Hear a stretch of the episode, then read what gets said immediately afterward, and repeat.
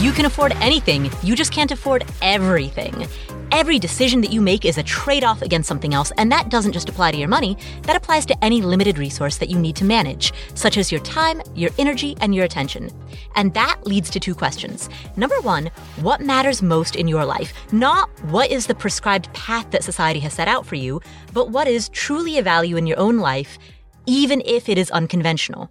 That's the first question. And the second question is how do you align your day to day decision making and your daily actions in a way that reflects these values? Answering these two questions requires a lifetime of practice, and that's what this podcast is here to explore. My name is Paula Pant. I'm the host of the Afford Anything podcast. Every other episode, I answer questions that come from you, the community. And today, we're going to tackle the following five questions. Adam is 23 years old he wants to achieve financial independence as quickly as possible. He makes $41,000 a year. He's on track to pay off his student loans this year. What should he do? How can he get from the starting point to financial independence? Next up, Paris has a similar question, but her situation is different. She's 35 years old and she makes $150,000 a year. She's debt free and she wants to reach financial independence in the next 10 years. What should she do? Paul lives in Northern Virginia. He wants to buy a two bedroom condo, live in one of the bedrooms, and rent out the other one. He's struggling to find a property that meets the dual criteria of must be a close commute to work and also must be a great investment. What should he do? Meanwhile, an anonymous house hacker calls in to report that he's living Paul's dream. He rents a three bedroom apartment, lives in one of the bedrooms, and he rents out the other two bedrooms as a short term rental. What are the tax implications of his setup? Finally, Ben calls in with both a success story and a question. He moved from California to Cincinnati, my hometown, bought a fourplex for $48,000, fixed it up, rented it out, and now makes great passive income and is semi retired. He wants to grow his portfolio from four units to 20 units. What should he do to get there? We're going to tackle all of these questions right now, starting with Adam. Hi, Paula. This is Adam from St. Louis. I am 23 years old and I am a music teacher slash bartender on the weekends for my side hustle. I currently make about $41,000 a year and then I save as much as I can for my bartending job. I am on track to pay off my student loans this year. I have two months of savings in my emergency fund, a little over $4,000, and I started my Roth IRA investments last year and I contribute $300 each month.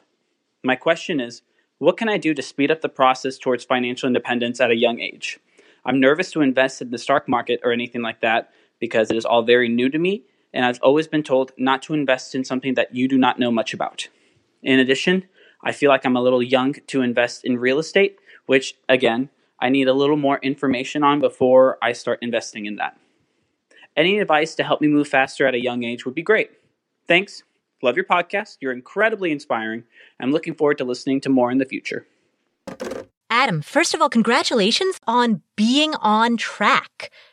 Let's pause to reflect on how impressive your numbers are. You mentioned that your emergency fund represents two months worth of expenses and it's a little over 4,000. So you're living on about 2,000 a month, 24,000 a year. Yet you're making 41,000 a year plus bartending income. So you're living on 60% of your pre-tax full-time income, not even including your bartending income. I don't know how much you make as a bartender, but once we lump that into the equation, your savings rate is significant. Again, ignoring your bartending income, if we just look at your full-time income alone, you're living on 60% of it. That's impressive for anyone who does it, but it's particularly remarkable when you're in the lower half of the five figure income zone. I know what that is like. As someone who has herself spent many years in the trenches being super scrappy, I totally get how much hustle and drive and gumption you need to get you through. And you've got it and you're doing it. You sound as though you're debt free other than a student loan, and that student loan is going to be wiped out by the end of the year. And you've already got retirement savings. So what should you do next? All right. Now, for my answer, I am assuming that you do not have a 403b or other comparable workplace retirement plan that includes a company match. I'm assuming that that offer is not available to you. If it is, then duh, you know exactly what my answer is going to be, which is drop everything you're doing and go get that full company match right away. Make that priority number one. Like literally don't do anything else before that happens. Don't brush your teeth before that happens. Don't go to the bathroom before that happens. Do that first, then live your life. So, assuming, because I know you're smart enough to know that already, so assuming that that's not an option, then here's a more reasonable ranking of priorities. All right, so priority number one is to max out your Roth IRA. And I would advocate doing this even before paying off your student loans. Right now, you're contributing $300 a month to your Roth IRA. The contribution limit in the year 2020 for people who are ages 49 and under is $6,000 per year maximum, which is $500 a month. So boost your Roth IRA contributions from your current 300 up to 500 so that you can max out this year's contribution. The reason for that is because the contribution limit is use it or lose it any unused portion of that limit doesn't roll over. Once the window is closed, it's closed. And a Roth IRA is basically the ultimate account. If you need to, you can withdraw the principal portion of your Roth IRA contributions penalty free. Now, I don't advocate doing that in most cases, but you have that option there as a backup. So when money's in a Roth IRA, you simultaneously get the benefits of having money that grows tax exempt throughout its entire investment duration. And you're 23. If that money is in the account for 40 years or 50 years, all of the capital gains, all of the dividends, all of the appreciation, all of that will be completely tax exempt. And when you think about how much money that can grow to, tax exemption on Roth accounts are one of the greatest gifts the IRS has ever given to us. And when you have that benefit paired with the liquidity, and I'm, I'm using liquidity kind of in air quotes, because I don't want to encourage a mindset of tapping the principal. But, but when you combine it with the reality that that principal is accessible, penalty free, I mean, that just makes it the have your cake and eat it too account. So max out your Roth IRA first and foremost, even if this means that it takes you a little bit longer to pay off the student loans. And I imagine it's not going to take you that much longer. Maybe it means that rather than the student loans being paid off in December of this year, maybe they'll be paid off by February, March, April of next year. You'll still have those student loans wiped out within a margin of error of plus minus a few months. And in the meantime, you'll have the benefit of the Roth contributions. So Priority number one, max out your Roth IRA. Priority number two, pay off your student loan. And then after that, priority number three, boost your emergency fund up to the point where it represents between three to six months of your living expenses. Get that a little bit higher. After you have finished those three things, then any money that's remaining split between two buckets. One bucket is if your school does offer some type of retirement account, such as a 403b, maybe they don't offer a company match, but if they do offer some other retirement savings vehicle, then start contributing to that as well so that you can have money set aside in multiple retirement accounts, a 403b and a Roth IRA. That's one of the two things. The other is to start saving for a down payment. And you can use this down payment for either your personal residence or for a future investment property. You don't have to make that decision right now, but keep some money set aside in a taxable brokerage account or depending on when you plan to tap the money, even in a high yield savings account or a money market account or in Ginnie Mae's, you know, have that block of cash that's set aside in relatively low risk, low volatility, highly liquid assets. That way, when you are ready to purchase a home, regardless of whether it's a personal residence or an investment property, you'll have a block of money that's set aside for that, that you can easily access without complication.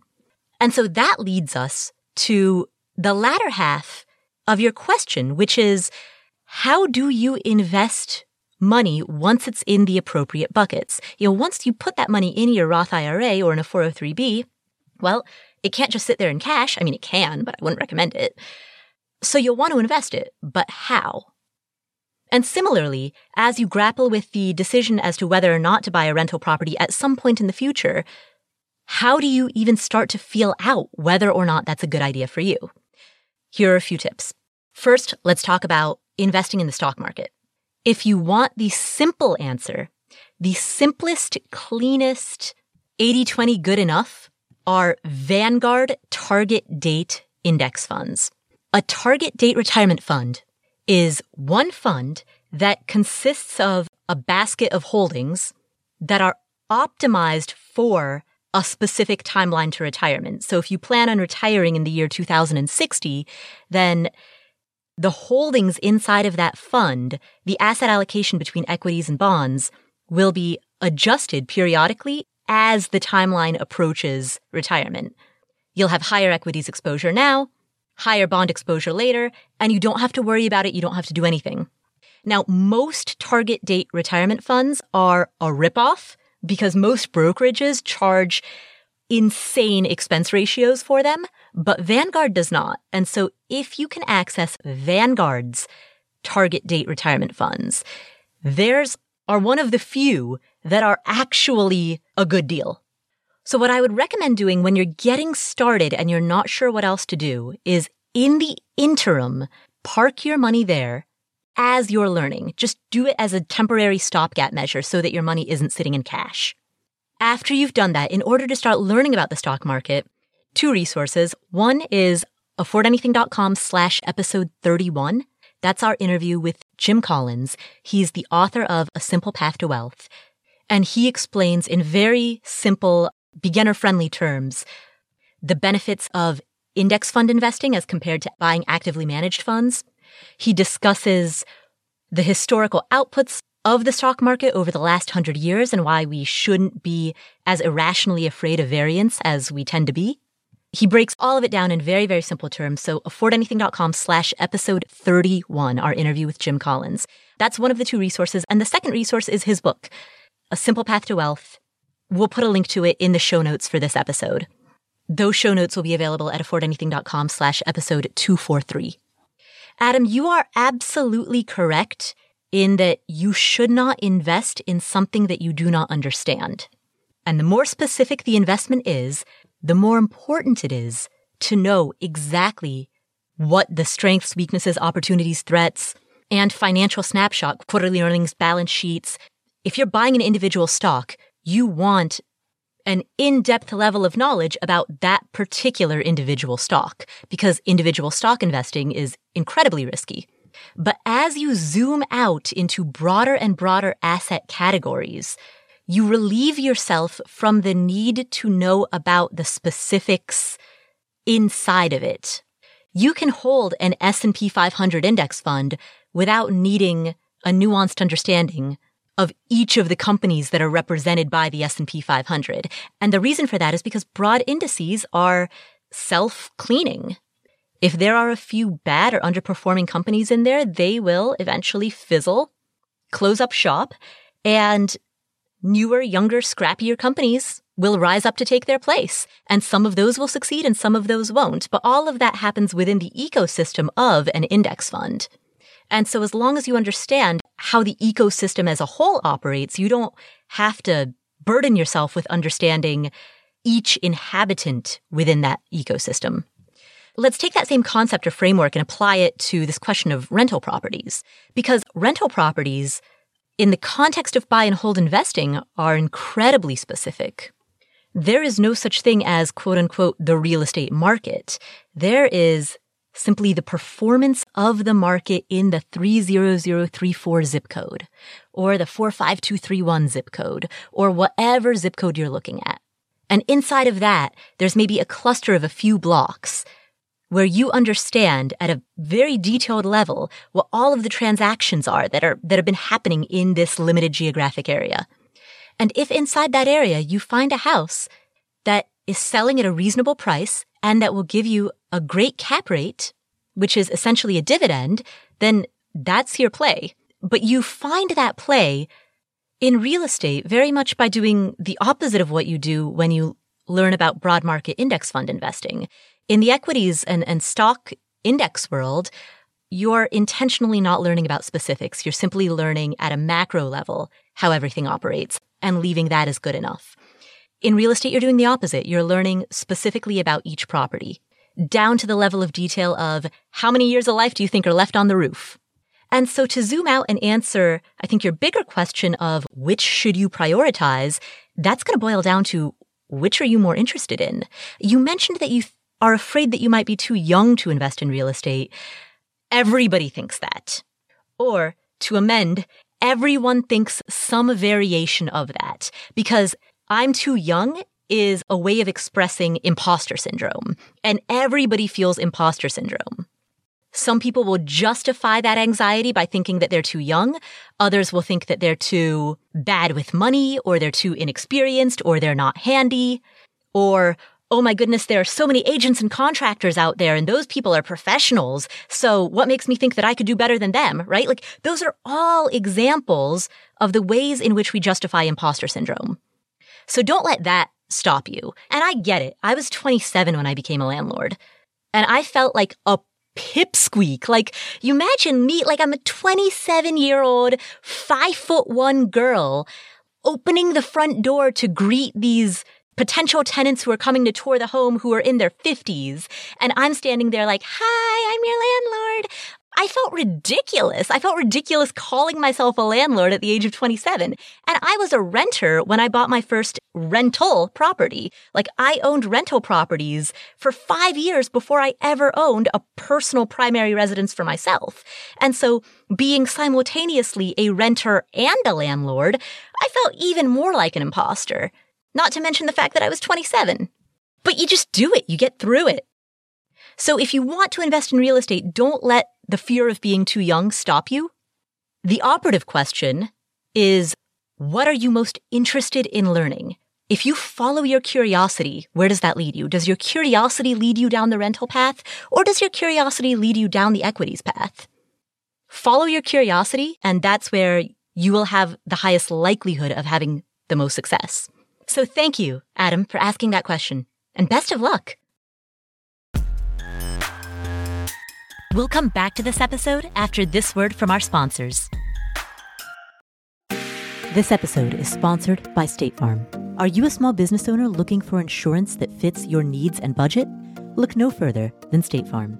State Farm agents are not just insurance providers, they're also small business owners who live and work right here in your community.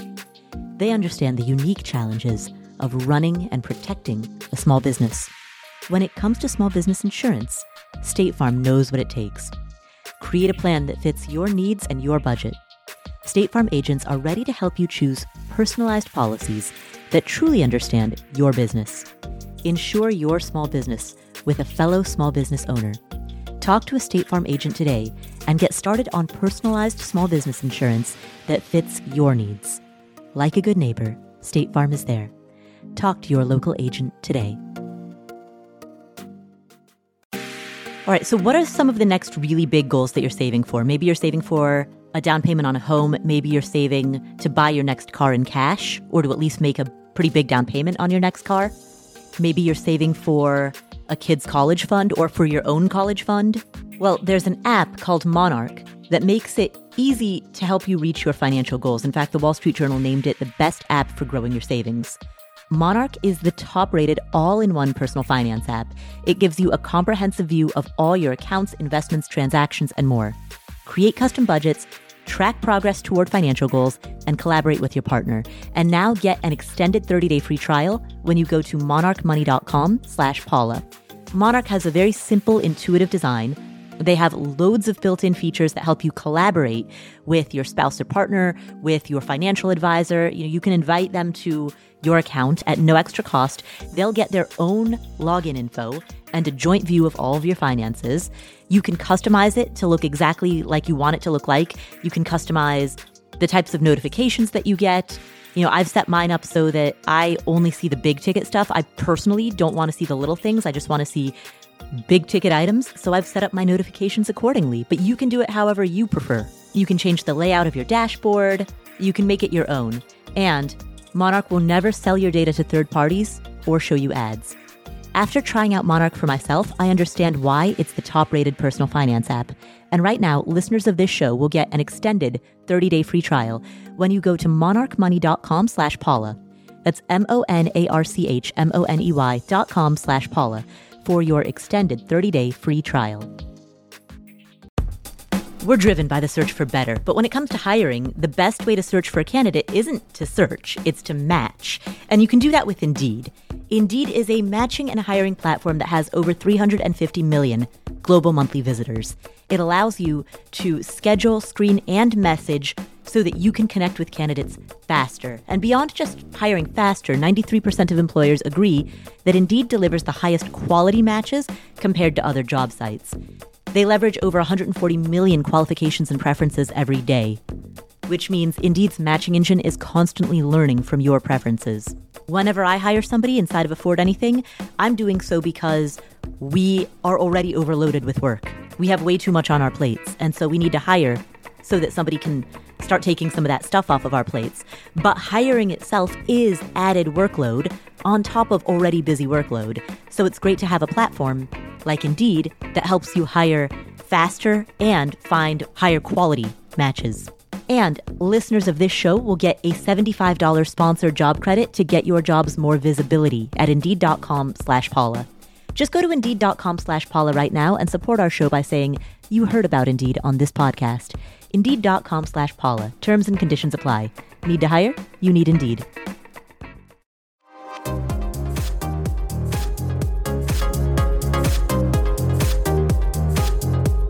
Our next question comes from Paris.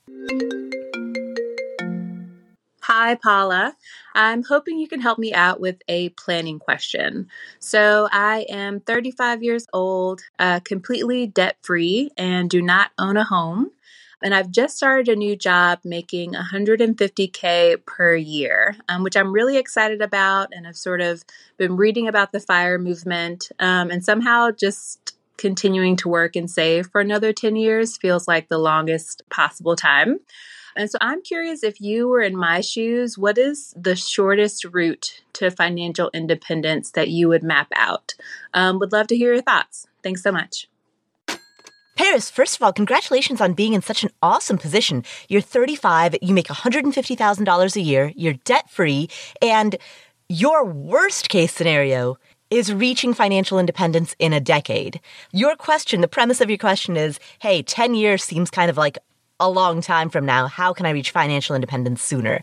So the fact that being financially independent by age 45 is the worst case scenario that you're trying to prevent, I mean, that is a good position to be in. So congrats on everything that you've done to get you up to this point. Now, the structure of your question is really interesting because you asked how to reach FI faster. And within this answer, we'll define FI, we'll use as the working definition the point at which your passive income, typically through investments, is enough to cover your basic costs of living. Now, what's interesting about framing the question as what's the fastest road to get there is that the fastest road is also either low probability or high risk. So if you imagine that you've got some sort of a machine, you're tinkering with different dials, speed, probability, and risk are these interrelated concepts and you can't affect one without impacting the other. So, for example, the fastest way to reach FI, the act that could make you FI within the next six months to a year, would be the intellectual property path. It would be to produce some type of work, write some sort of software, some type of book, music, create some form of intellectual property for which you hold copyright or trademark, and that is successful enough that it produces royalty income or residual income. Now, is that the fastest way to get there? Sure. Is it likely? I mean, for some people, depending on their skill set and experience, that's more likely than others, but it's certainly not something that you could bank on. Speed is high, probability is low. The second fastest way to get there, the path that could get you there within two to four years, is not a path that I would recommend because it is so fraught with risk. I do know people who have done it, but I would not recommend what I'm about to say next. But that path would be to leverage hard into a bunch of rental properties, as many as you possibly can. We're talking rack up 20 properties or 20 units within the next year. And assuming that housing remains in an up market, and that is the crux of this strategy, housing must rise and ideally rise rapidly, assuming that that happens, then after about two years, once the equity in your homes have risen, you sell half your holdings, use that money to pay off the other half, and boom, now you have 10 units in cash in the span of two or three or four years. Now, will that get you there quickly? If everything goes according to plan, yes. Do I recommend it? Absolutely not. The level of risk within that plan, because of all of the leverage that that requires, the risk is just far too great. That plan, which people have used and people have become financially independent within two or three years doing that, those people got lucky. Those people had timing all work out for them. And the problem with that plan is that when you're that highly leveraged, you don't have wiggle room for anything to go wrong if you have multiple prolonged vacancies, if your capital expenditures are far higher than you anticipated, if the market, the broad economic forces outside of your control, cause the market to stagnate, any of those factors could throw a big enough wrench in the plan that you may not be able to keep up with the payments and then you lose the housing that you've acquired. So, again, when we talk about what's the fastest way to get there, I mean, I share that as an example of a fast way to get there, but I share that not to recommend that path, but rather to illustrate how speed is inseparable from risk and probability. And so that brings us to pathways to reach FI that have relatively greater levels of security, higher probability, and less debt and less risk. And that's where we get to the two classic examples, one of which is the the real estate example, and the other of which is the market investing example. In the real estate example, the beauty of using rental properties in order to reach financial independence is that you can essentially base your projections off of what would be analogous to a 6% withdrawal rate rather than a 4% withdrawal rate. The reason for that is because if you hold a property that has what's called a 6% cap rate or capitalization rate, that's analogous to that property getting a 6% dividend relative to the value of the asset. So if that property is producing a 6% dividend and the property itself is keeping pace with inflation, which is approximately 3% a year, then that property may have a total return of 9%, which might be similar to what you would get in a total stock market index fund. But the difference is that that property's returns are biased in the form of dividends. They're biased in the form of passive income. And so assuming that you have your investments tied up in the form of rental properties that you hold in cash, well, if you need $40,000 per year as annual income in order to be financially independent, $700,000 of rental properties at a 6% dividend will get you that $42,000 per year. In comparison, $1 million in a stock market index fund at a 4% withdrawal rate would get you that same $40,000 per year. So choosing the rental property route will get you there faster because you can estimate those returns, or specifically, you can estimate the passive income that you will receive from your returns at a 6% rate rather than a 4% rate. And notice in the example that I just gave, we are not basing this rental property strategy on a ton of leverage or a ton of risk, right? In the example that I just gave, if you hold $700,000 worth of rental properties in cash, if you have that free and clear, well, those $700,000 worth of rentals at a 6% dividend bring you that $42,000 in annual income. And the reason that I make that comparison is because if we are comparing a basket of rentals that we're holding in cash to a basket of total stock market index fund that we're holding in cash, because you're not going to use margin to buy index funds, well, then you make the most fair comparison when you compare a cash holding to a cash holding. It's more apples to apples that way, because that way you're directly comparing the assets themselves rather than the financing that clouds it. So, assuming all cash positions, a million dollars worth of index funds will get you the same level of passive income as $700,000 worth of rental properties. And as a result, rentals will get you to financial independence faster. The drawback, or not, not exactly the drawback, but the factor that's going to slow you down is that in this example that I just gave, you still need $700,000 worth of rentals. And you'll be acquiring that 700,000 the old-fashioned way, which is by saving it. You mentioned that you make $150,000 a year. I don't know what your cost of living is. And of course, that 150K is pre tax income. But if you can save, say, $70,000 per year, now on the surface, it might sound as though that would take you 10 years. 70,000 per year times 10 years would be 700,000. But once you start acquiring properties, let's say that every year you acquire a single family home that costs $70,000 and you, you get that home in cash. Well, all of the free cash flow, all of the rental income from that property then gets reinvested. So if you save 70,000 per year from your day job, plus you save and reinvest all of the cash flow that's coming from your properties as you acquire them, then using this model, you could reach financial independence in less than a decade. It would take maybe seven or eight years, which is still a long time, right? We're talking about maybe shaving two years off of a 10 year goal. And that's certainly something, right? That's shaving off 20% of the time that it takes, but it's also still the case that you've got to stick with the plan for eight years. But that's going to be true regardless of which strategy you take, because if you take the the index fund strategy, you're going to have to stick with that for significantly longer. There is a very popular post on Mr. Money Mustache's website. It's called The Shockingly Simple Math to Early Retirement. He shows how many years you would have to work before you reach financial independence, assuming a starting point of zero, assuming that you earn 5% returns after inflation, so total returns of about 8%, and assuming a 4% withdrawal rate. So, with those assumptions, in order to reach financial independence in seven years, you would need a 75% savings rate. Again, that's assuming 8% total returns and a 4% withdrawal rate and a starting point of zero.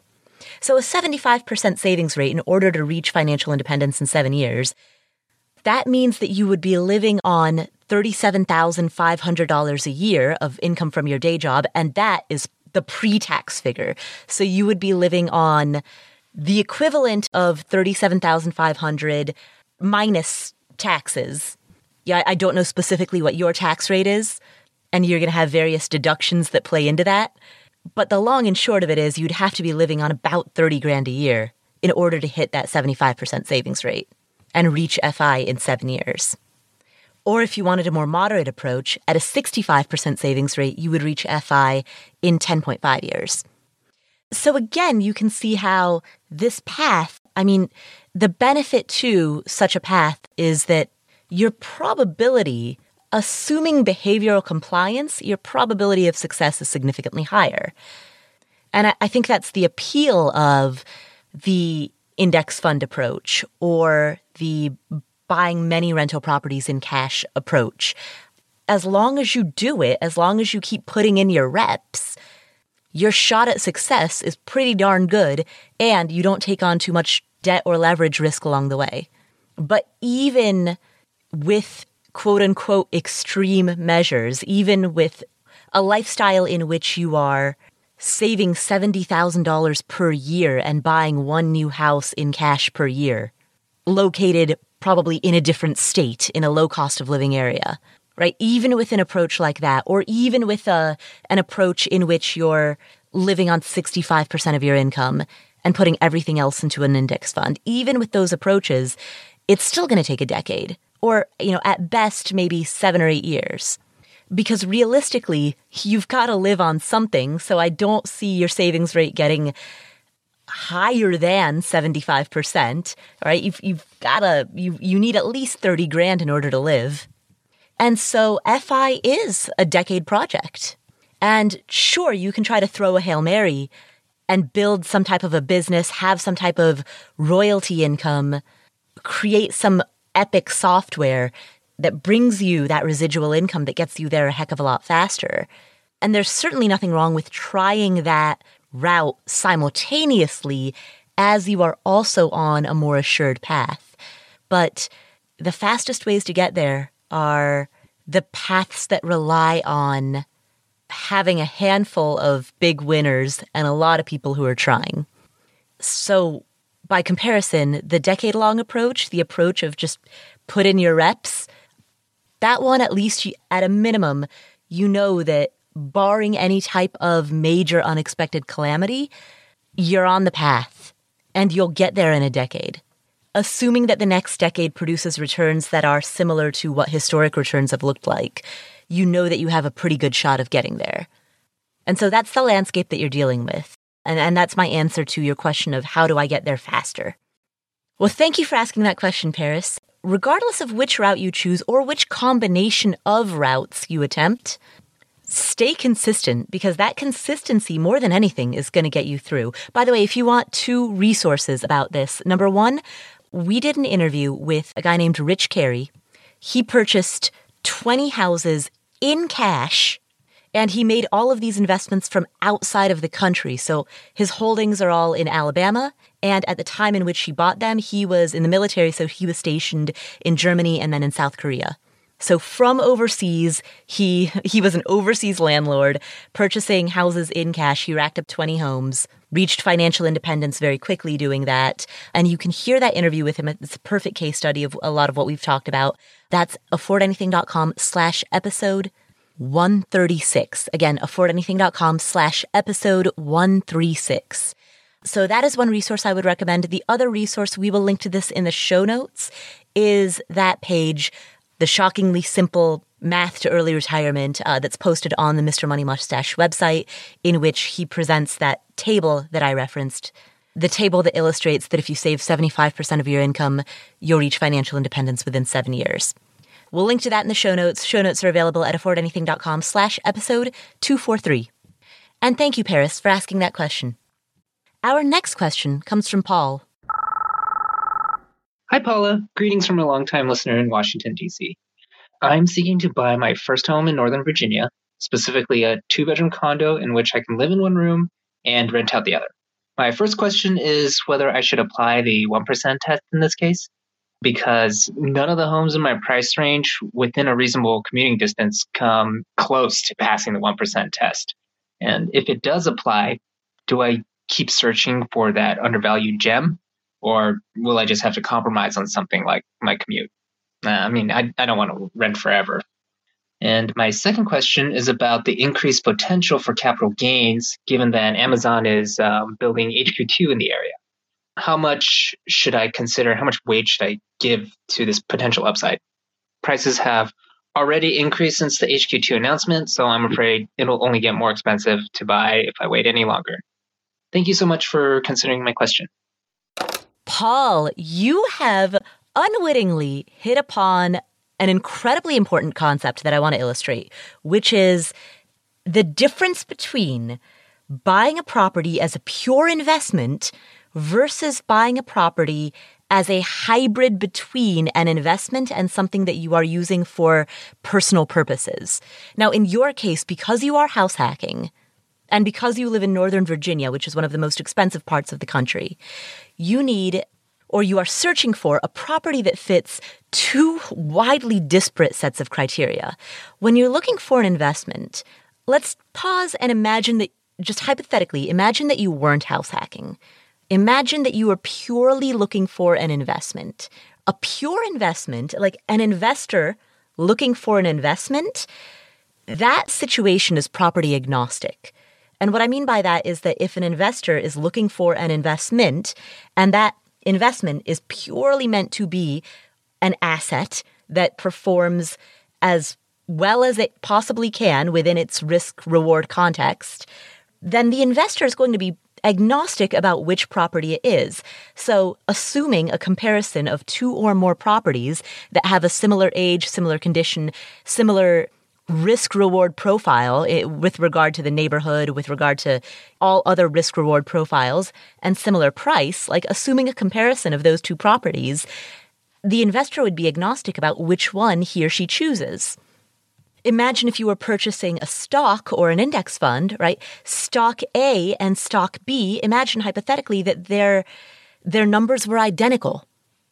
Same industry, same future prospects, same quality of leadership, same quarterly earnings, same PE ratio. Just imagine that everything between stock A and stock B was neck and neck, that their data were so similar that it, they could practically be interchangeable. Well, in that situation, an investor would not have a strong preference between stock A and stock B because they're basically the same thing. And the same is true when buying houses in a situation in which an investor is buying something that is purely meant to be an investment. Now, where this gets complicated is when a person is buying something that's meant to not only be an investment, but also satisfy their personal requirements. Because there is no aspect of an investment that is meant to or supposed to or needs to satisfy your own personal needs and wants in your personal residence. You most likely want a residence that is a reasonable commute from work and in a neighborhood in which you feel comfortable living, right? Even if we're not getting fancy, even if we, don't care about what it looks like or how it feels or like the enjoyment of living there, even if assuming you don't care about that at all, you at a minimum need something that is reasonable commuting distance from work and that level of geographic constraint impedes your ability to find a good investment because now you're what you're demanding from a property is that it satisfy a hybrid of needs that it satisfy both your personal needs as well as your investment criteria and so to your first question your first question was should i expand the parameters of my commute? Should I be willing to commute further? And the answer is yes, absolutely there are so many, like in the course that I teach, your first rental property, I've had so many students who have come to office hours and they've said, Hey, look, I have made my, I've turned my life into the mustachian ideal. I live, uh, bicycling distance from work and I buy all of my groceries at the farmer's market unless I'm growing them in my own backyard and my home is completely insulated to the point where my utility bills are almost nothing. Like I've I've turned my entire life into this perfect mustachian ideal. But now I want to buy an investment property. I want a house hack and the neighborhoods in which I find properties that meet the 1% rule are not the mustachian ideal neighborhoods. And like, duh, of course they're not. That mustachian ideal that make your life as wonderfully, beautifully efficient as possible, like that is written specifically for retail home buyers with high levels of education, high incomes, and the ability to live in safer neighborhoods that are commuting distance to work because their workplace is in a safe neighborhood. I share that story to illustrate how the criteria that goes into selecting a home when you are a retail home buyer looking for a personal residence is apples and oranges to the criteria that goes into a home as an investor. If you are trying to live commuting distance from work and you're a software engineer who works in an office park that's located in a suburb, well, guess what? The neighborhood that you live in is probably one of those Panera Bread Lululemon neighborhoods. That's where rich people live. They don't put a Panera Bread in a Class C neighborhood.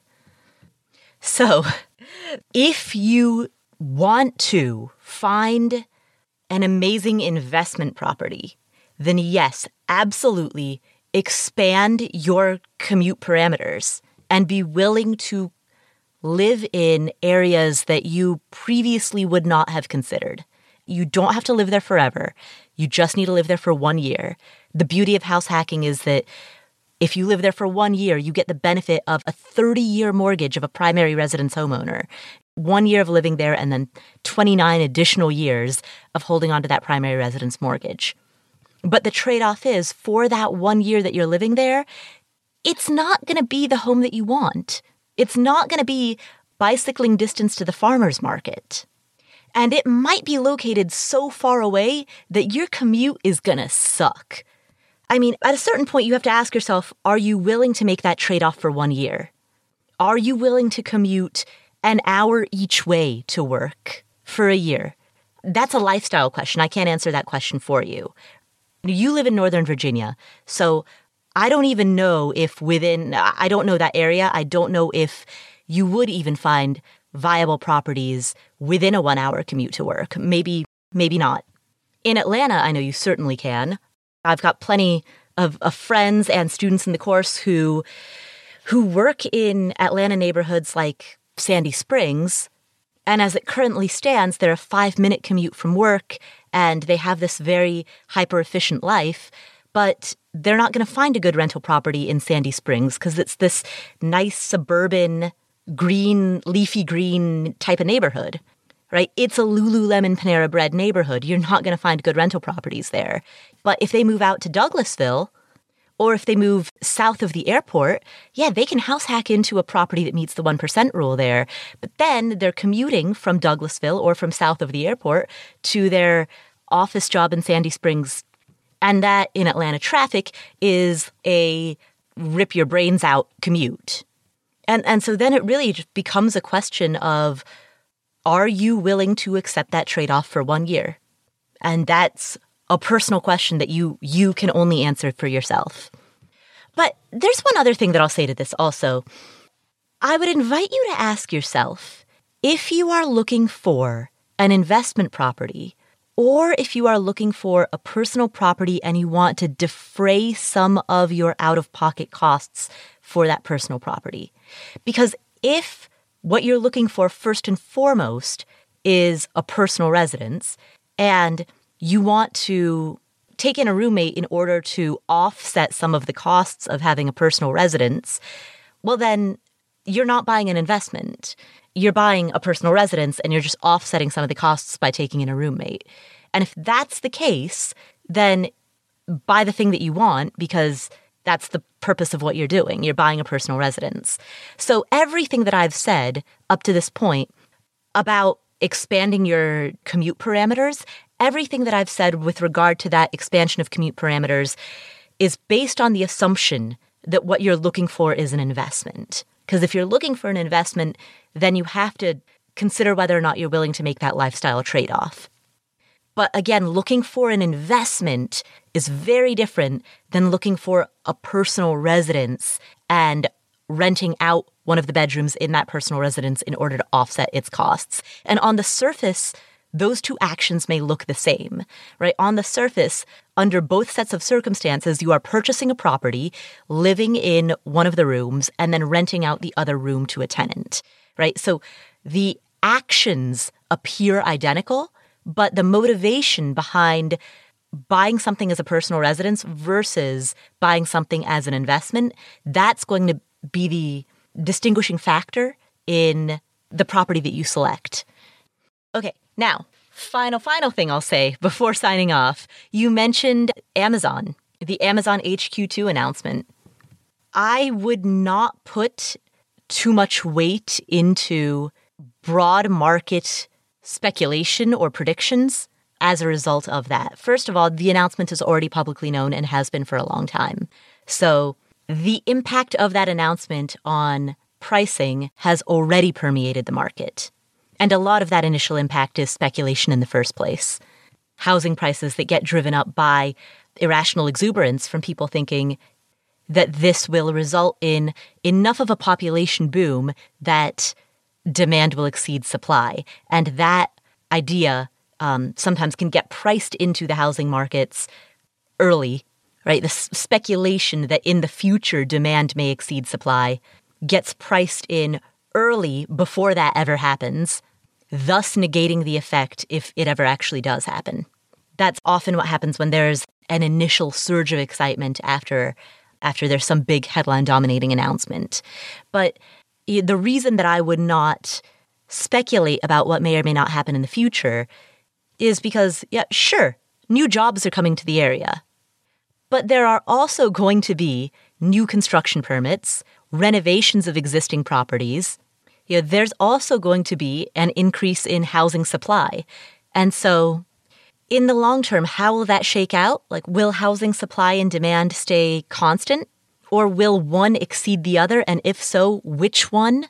I mean, you can you can start tracking the number of permits that the county issues per month and you can look at the month over month data of of renovation permits and of new housing starts you you can try tracking that data to to see what patterns are emerging month over month and then you can you can compare the number of new housing starts to the level of population growth month over month. I mean there are certainly many many people who that's how they make predictions about local housing markets as they look at that data they gather that data they look at the number of permits that are being issued they look at vehicle registration or voter registration in order to try to get a better sense or more accurate sense of population growth in the area.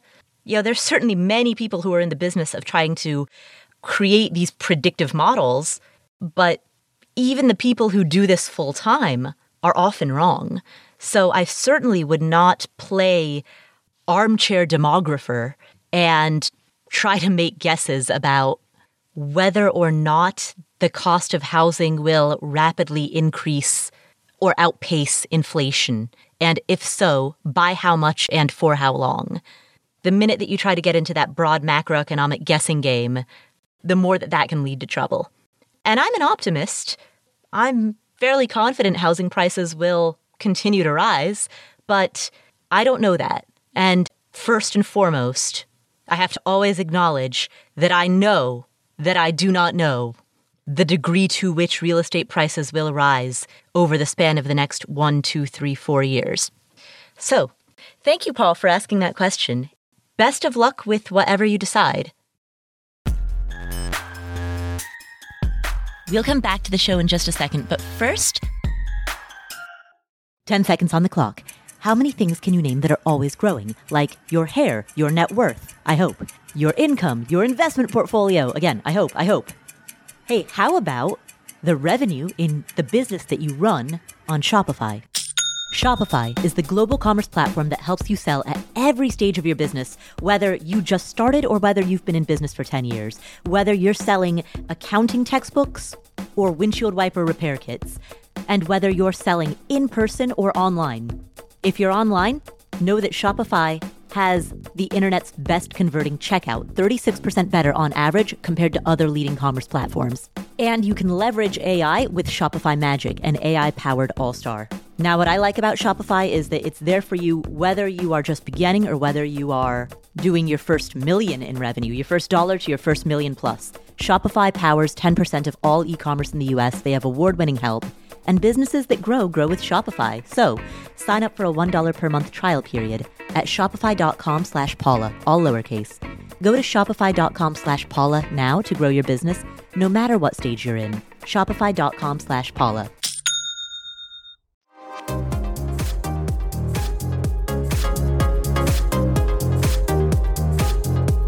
Our next question comes from an anonymous house hacker. Hi, Paula. I'm a fan of the show and also of the fire movement in general. I have a question. I am currently renting an apartment that has three bedrooms.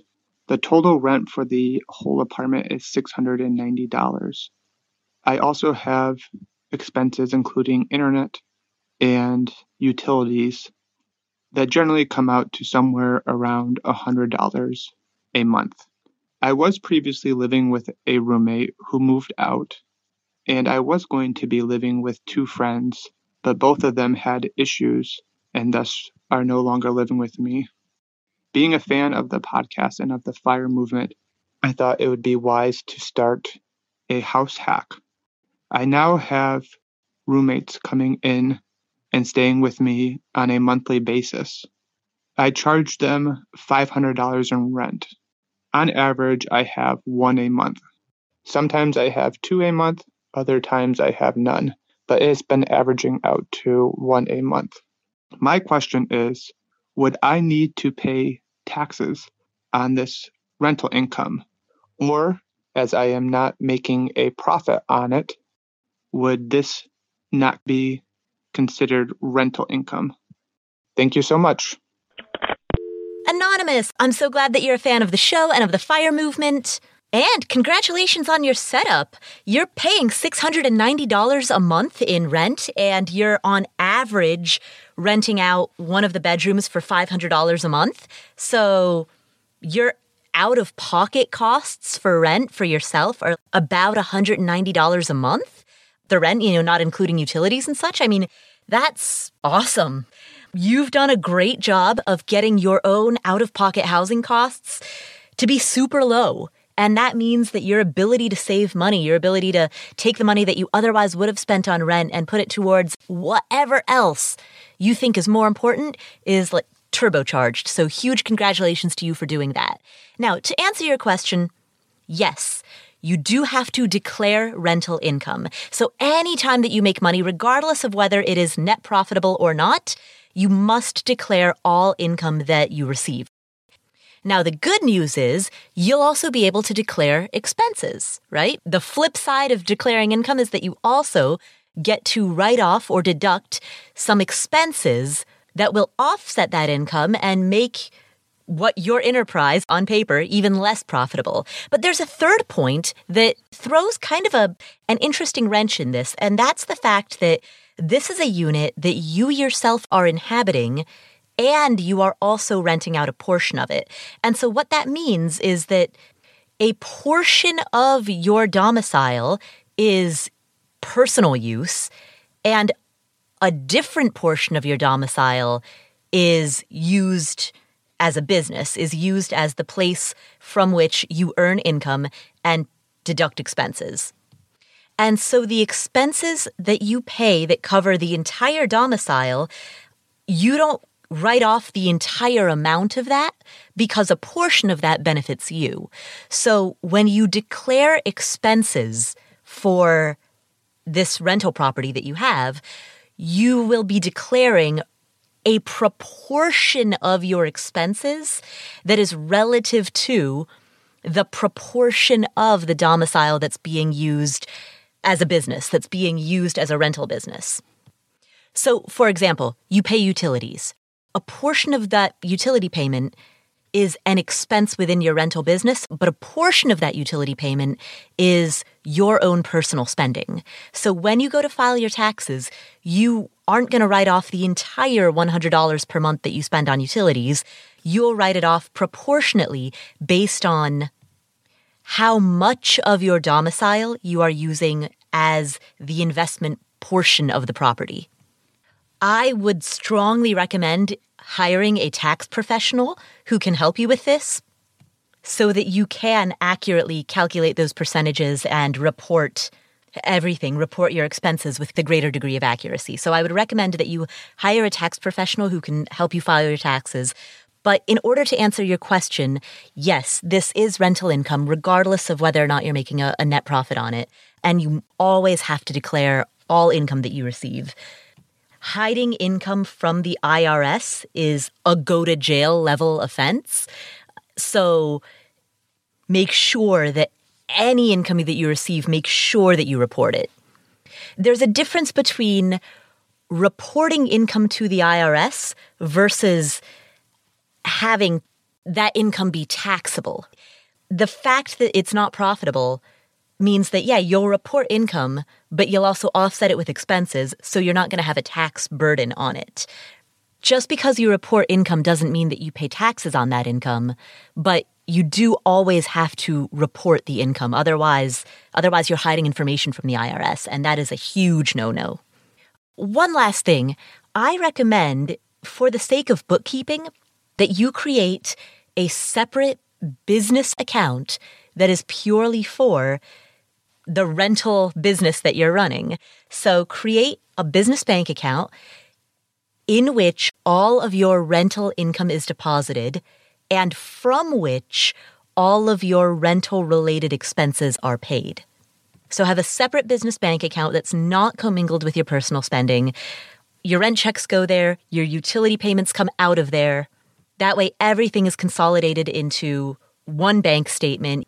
Everything is clean and organized and in one place and not commingled with your personal finances. It just it makes the bookkeeping and record keeping a lot easier.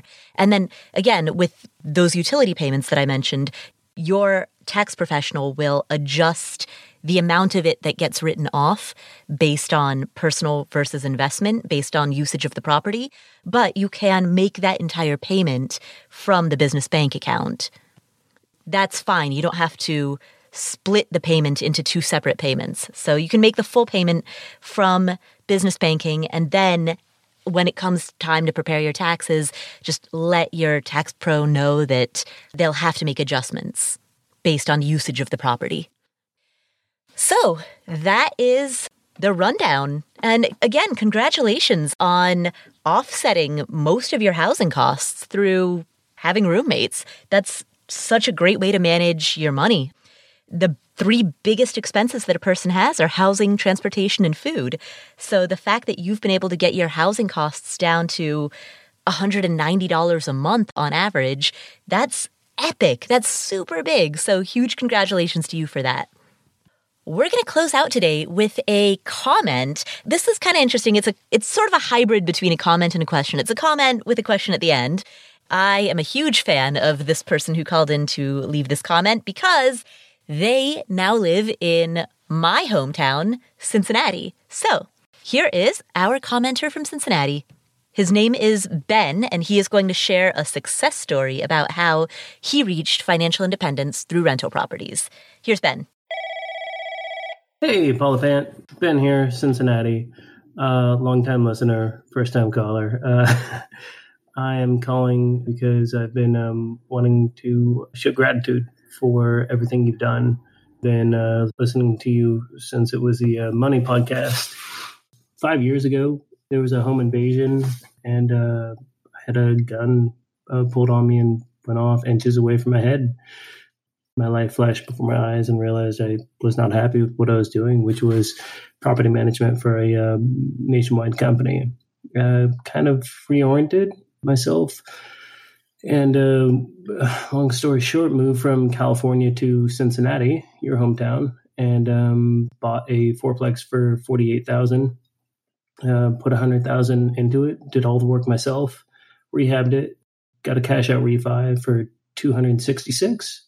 So got two hundred k out of that, and now I'm level five financially independent and you know semi-retired. Um, have investors and looking to uh, repeat the process with my second property here and just really feel a connection to you also go to uh, burning man uh, every other year as it's where i fell in love with my uh, now wife proposed to her and had kind of a, a mock wedding there. Yeah just wanted to say thank you for everything you do. And if you got any tips on growing a um, real estate investment business from four units to uh, to 20 I'd, I'd love to hear about it. Thanks so much. Ben what an amazing story. First of all i'm sorry that you went through such a scary experience the incident with the gun that you described but i'm glad that everything worked out. You're okay you're safe you're healthy and it inspired these huge changes in your life that have brought such amazing things to your life. You know, now you're financially independent, you're semi retired, you're living a great life. So I'm thank you for sharing your story because I think that that's inspiring to a lot of the people who are listening to this to hear that example and to know that not only can it be done, but people like you are doing it. You're living it every single day right now. To the last thing that you said in your question, any advice about growing from four units to 20? I'll refer back to the answer that I gave to Paris earlier in today's episode when Paris asked about the fastest way to reach financial independence. There is a trade off between the speed at which you acquire properties or acquire units and the amount of leverage that you take out. So, if you want to grow from 4 to 20 using leverage, well, you can do that with relatively few headaches or hassles. You can look to an institutional lender in order to buy a few more fourplexes. And ultimately, when institutional lending runs out, there are lots of creative financing options, private loans, and other forms of creative financing that you can use in order to get you to those last few units. But the decision that you need to make before you start down that path is what is your ideal debt to equity ratio. Across your entire portfolio of properties, what is your ideal aggregate debt to equity ratio? And that's a different question from what ratio do the lenders require? Because it might be the case that you would prefer to have a ratio that is different than the one that's required by your bank or your credit union. You know, it might be the case that for every $1 in equity that you hold, across your in aggregate basket of portfolios, for every dollar of equity, you'll, you're comfortable having a dollar of debt, right? Maybe that 50-50 balance feels right for you. Or maybe you're you're cool with a 70-30. Uh, flipped in either direction. I mean, like that's that's a fundamental question that you need to ask yourself before before you go down that road, because that way, at the outset, you'll know what your personal guideposts are. The other thing that I would say, I'm curious why you have a goal of 20 units.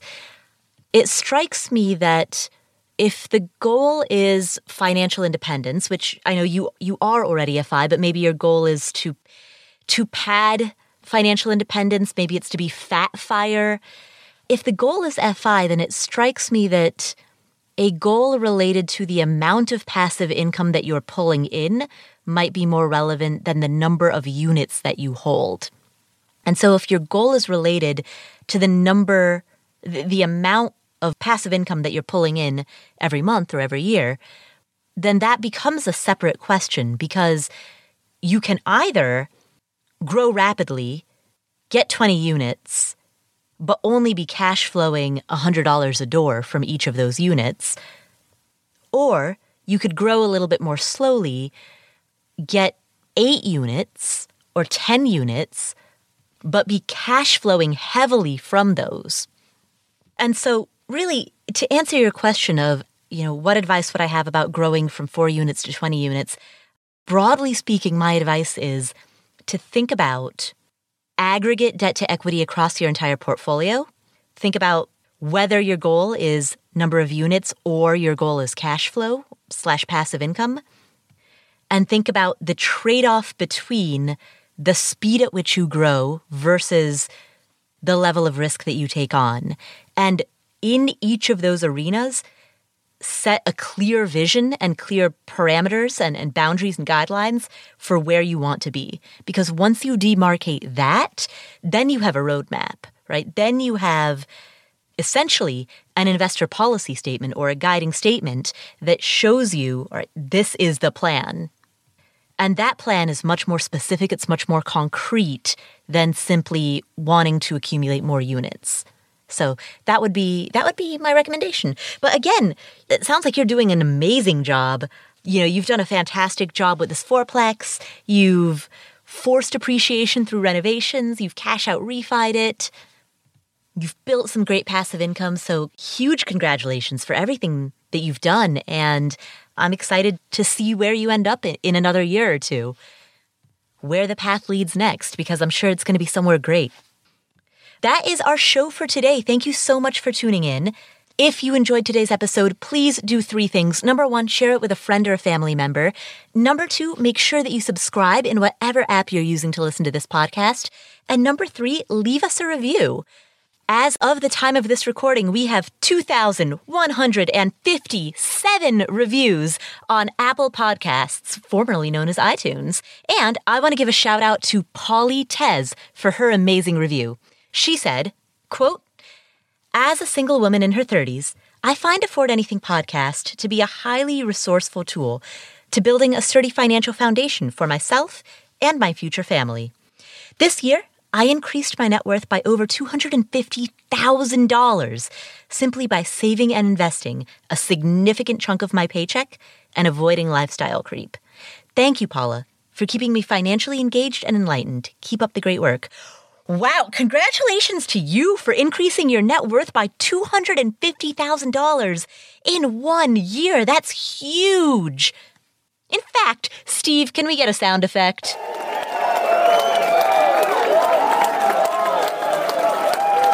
Big congratulations to you for increasing your net worth by a quarter of a million dollars. You're the one who did that. You know, you took the action. You deserve all the credit for that. So huge, huge, huge congratulations to you.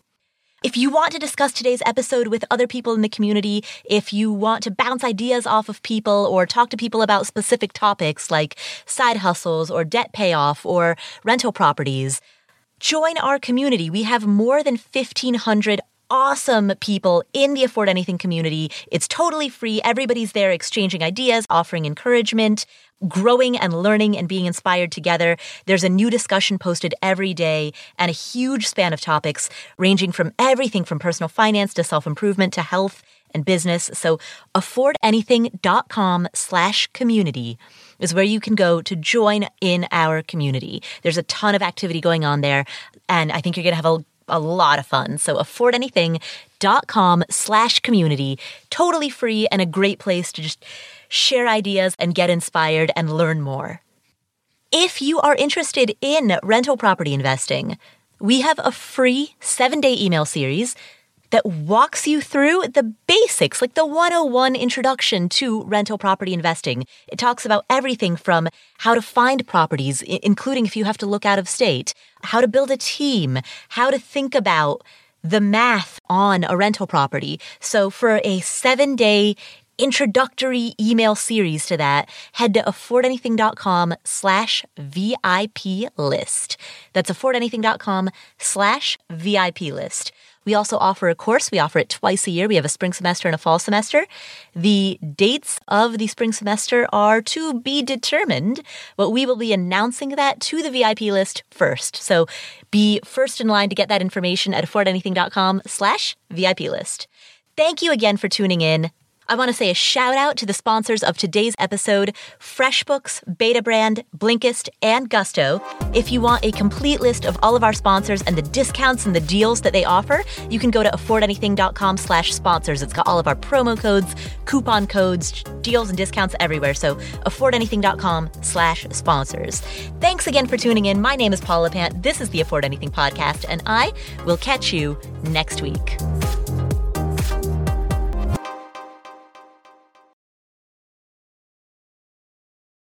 So my lawyer says I'm supposed to give you a disclaimer, so here we go. This is for entertainment purposes only. This is not intended to be advice, and please do not consider me to be an expert or a grown up or in any way worthy of even really being considered an adult. I'm just some random person who has access to the internet. So anything I say is purely for the sake of entertainment, you can just think of this as the least funny comedy show that you've ever heard. This is the Afford Anything Unfunny Comedy Hour. Before you make any financial moves, please check with a real grown up and a real expert. That means check with a financial planner, check with a tax advisor, check with an attorney, check with somebody who actually has credentials and who knows what they're talking about, because that's not me. So please give me the same level of respect that you would give, meh, maybe a house cat. And please regard this entire show as nothing more than your source of entertainment. All right, you've been warned.